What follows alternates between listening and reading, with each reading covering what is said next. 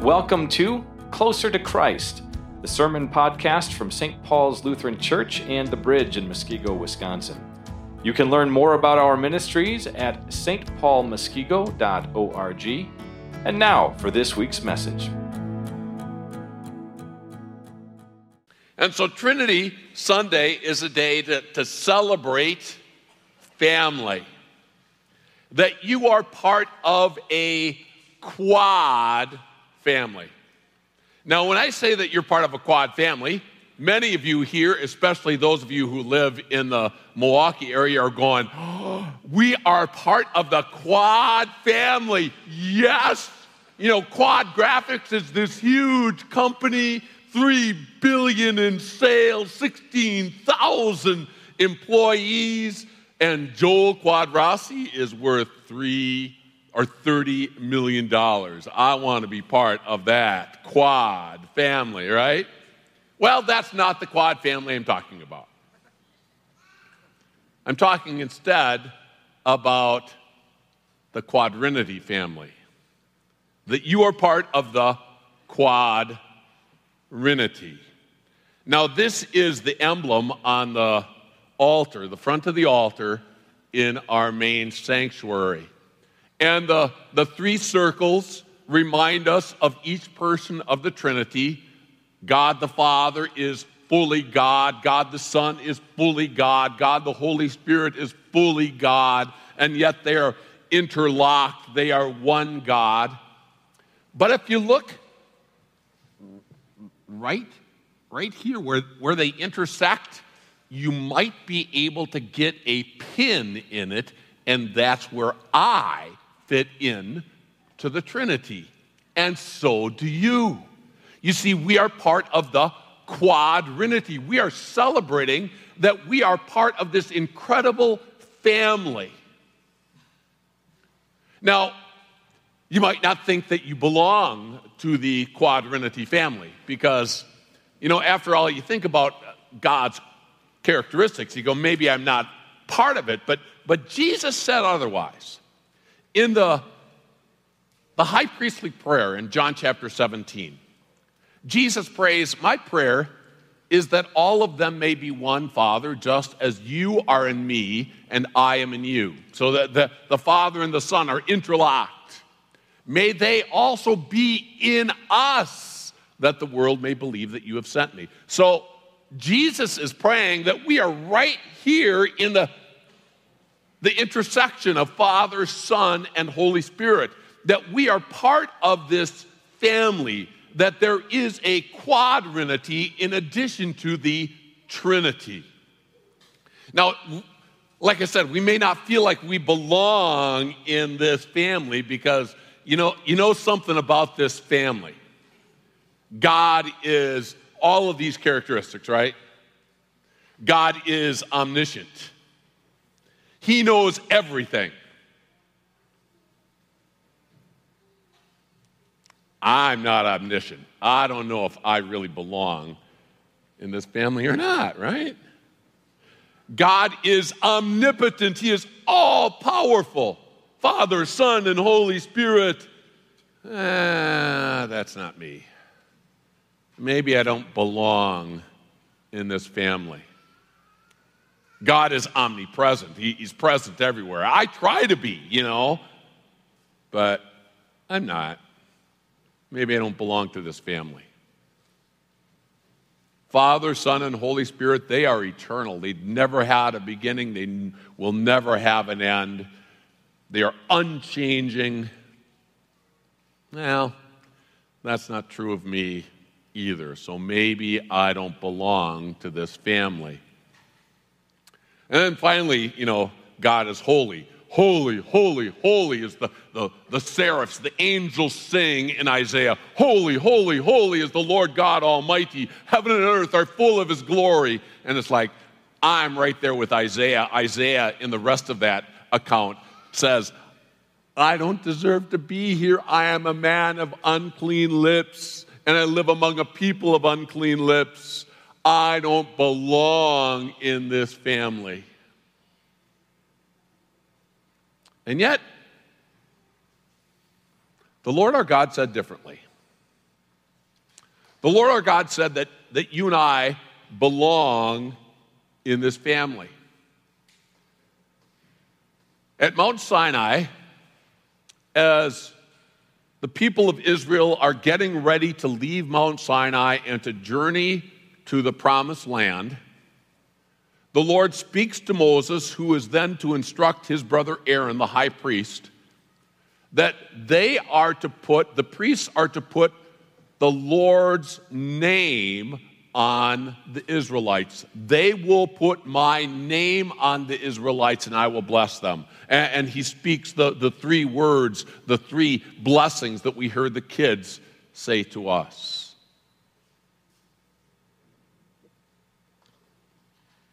The Israelites didn't belong in the Lord's family. I mean, it was right there at Mount Sinai. Just uh, a year earlier, that the Israelites, who had just heard the Ten Commandments, and the very first commandment is don't worship any God except the Lord. You know, they're at the foot of Mount Sinai, and Moses is up on the mountain, uh, and he doesn't seem like he's coming down. And what do they do? They worship a golden calf. This is, they are at the same place where they worshiped the golden calf a year earlier. They do not deserve to be part of the Lord's family, and yet the Lord says, I'm going to put my name on them. The Lord says, I'm going to make them part of my family. I'm going to make them part of the quadrinity. They are united with me. Now, that might be great for God's Old Testament people, but what about for us? because each one of us also has to admit that we have worshiped our own gods in different ways. But the Lord says the same thing to each of us as individuals in our baptisms.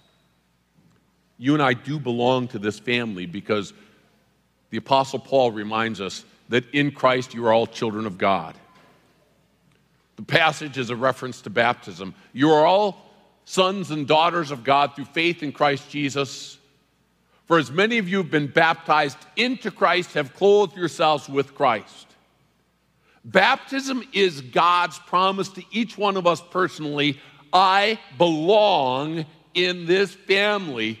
I am united with the triune God. So that's why I coined the term quadrinity. I am right there with me. This is what God wants each one of us to claim as we look back to our baptisms.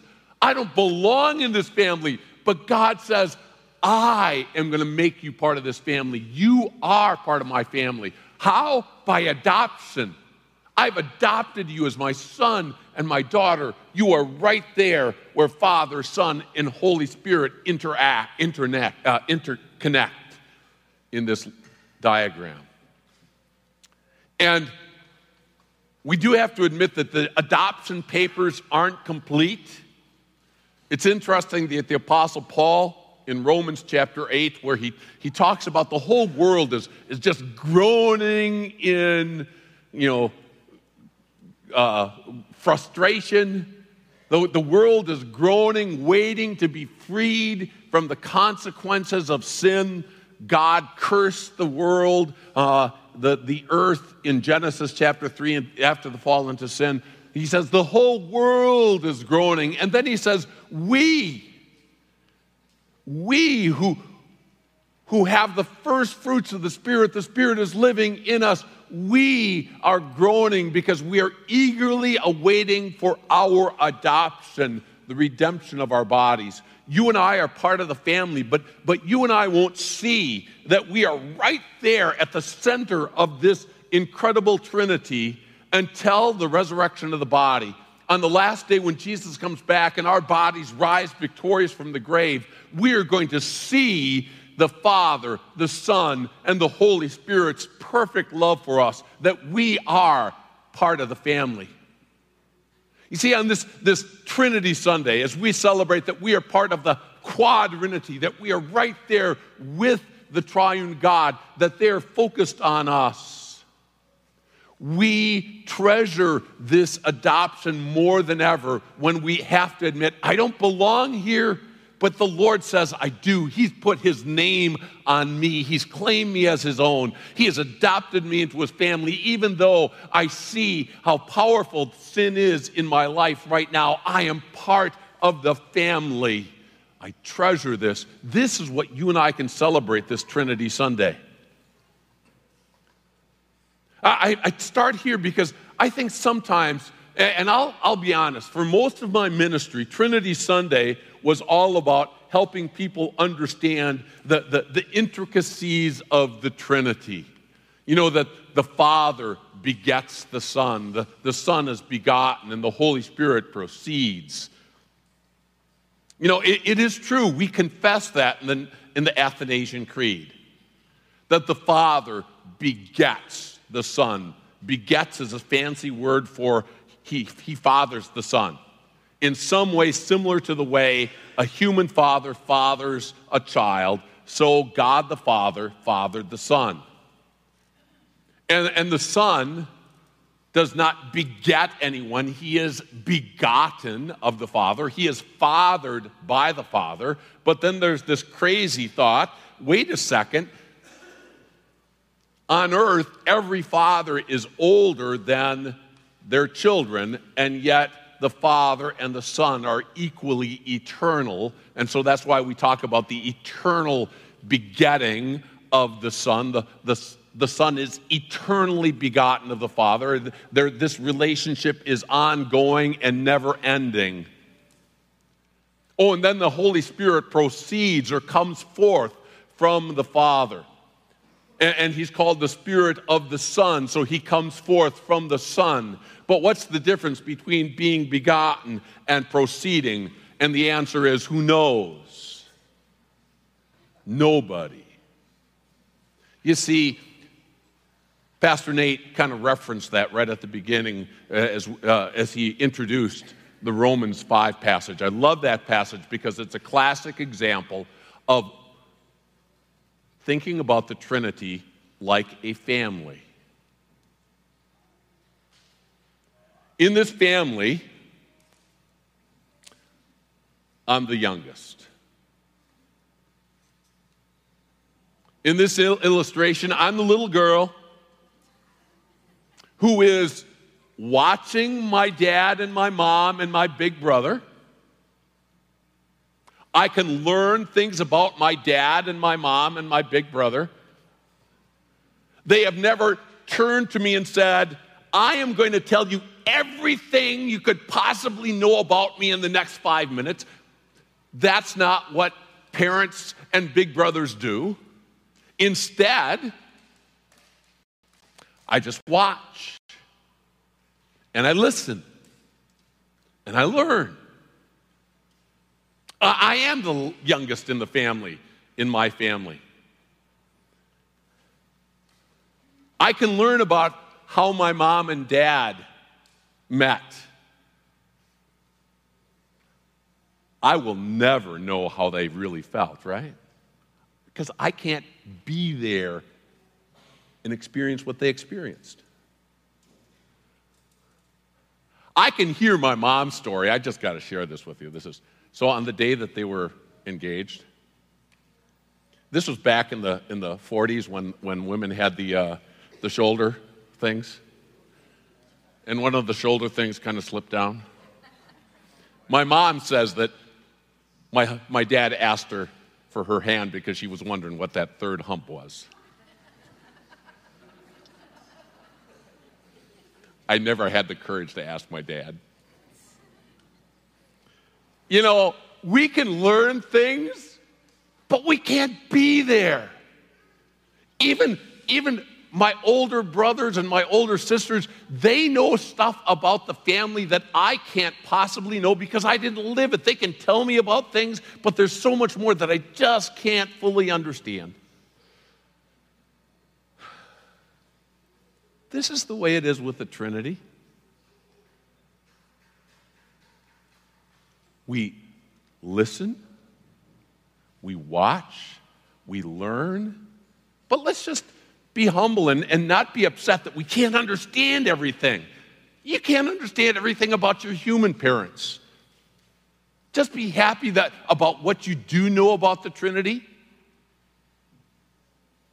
Recognize that, that the older you get, the, the more questions you, you will ask of the Trinity, the more questions you will have of the Trinity. When I was little, the Trinity was easier. I never thought about how God the Father forsook God the Son on the cross. As I got older, that just boggled my mind. How can God the Father forsake God the Son? How, how can Jesus be forsaken of God, right? It just, I don't understand. That's okay. I'm just a little kid in the, in the family. I won't understand everything. I just believe my mom and dad. I believe my older brother, Jesus.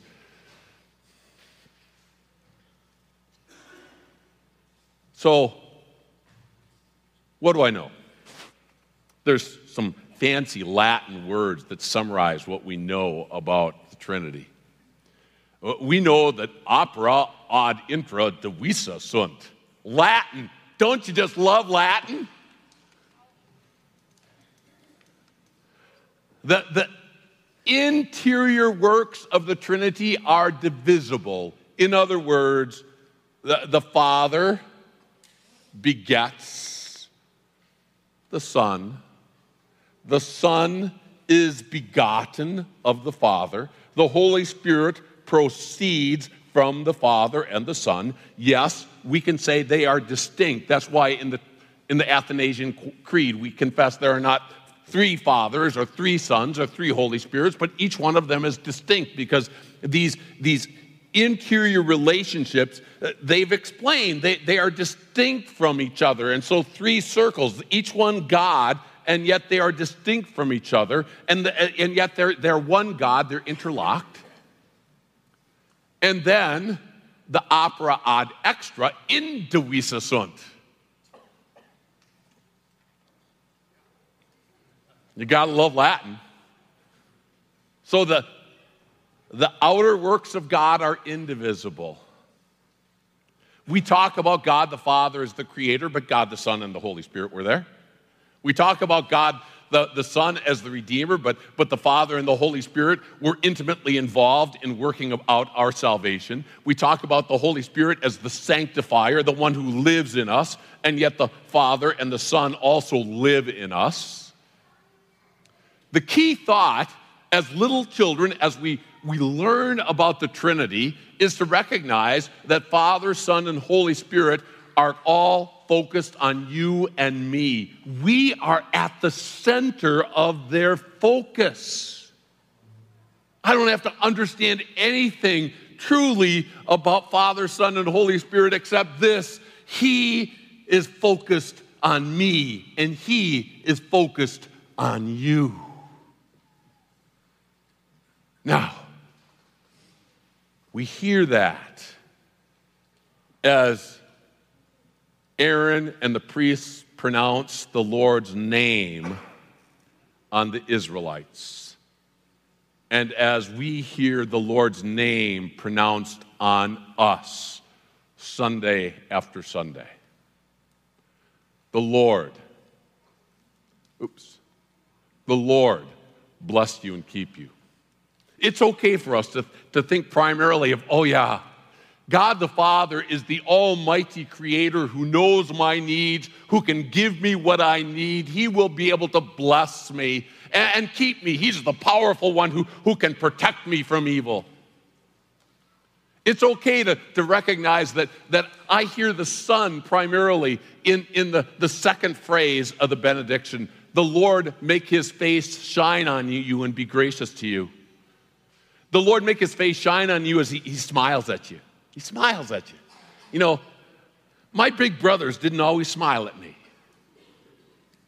My big brothers sometimes resented that they were the farm hands and I got to sit in the house. I hope they're watching, so I, I give them a little credit.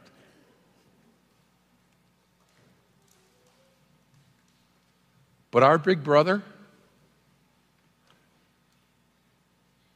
he smiles at us. He's the one who, who took on all the bullies that were threatening us. He took on the sin that condemned us. He took on the death that defines us. He took on the devil that overpowers us, and he won, and he does not resent the sacrifice that he made for us. The Lord looks on you and he just smiles, and he's gracious to you. He forgives you. And then the Spirit looks on you with favor and gives you peace. I can't think of this passage without thinking about uh, a book that's kind of hard to read, The Shack. For those of you who have read it, it came out probably a decade ago. Uh, and, you know, and it depicts the Trinity in some ways that just kind of boggle your mind. But it, there's one thing that I just loved about it is uh, the, the character that was uh, the father would talk about uh, somebody and say, I'm especially fond of him. I'm especially fond of him. And, uh, you know, the first time I read it, I went, ooh, okay. So there's one person that God is especially fond of.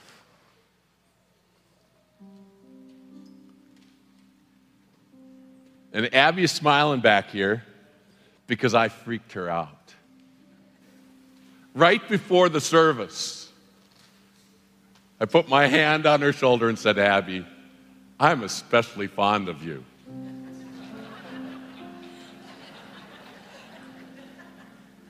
But you see, in the shack, as you read on, you realize that's what the Father says about everybody.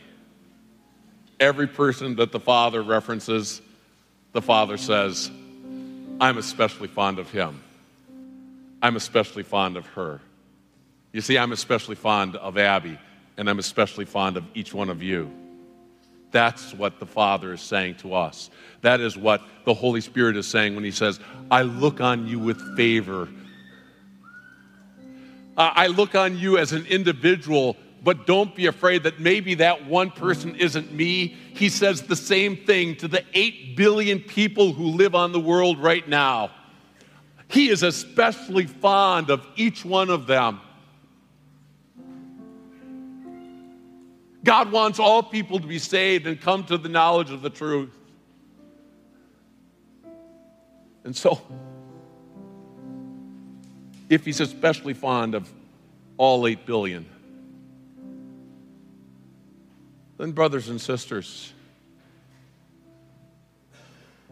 he's especially fond of me. And every one of us can say that. Just enjoy as you read God's word your interaction with your family. You are part of the family. We're not like the Father, the Son, and the Holy Spirit, and that we are not omnipotent, we are not eternal in the same way, but we are part of the family. There is a quadrinity, we are right there. And the Father, the Son, and the Holy Spirit have this one goal to let each one of us know that they are especially fond of each one of us. You see, that's what Trinity Sunday is all about. Not having all the answers, just celebrating. We're part of the family. Amen. I'd ask you to stand and let's join in prayer.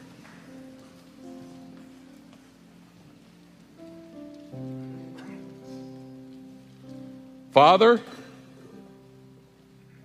I adore you. Son, I adore you. Holy Spirit, I, I adore you. I lay my life before you.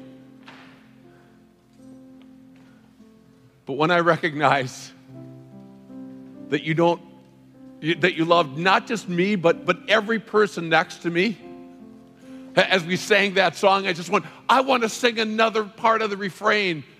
Siblings, I adore you. I lay my life before you.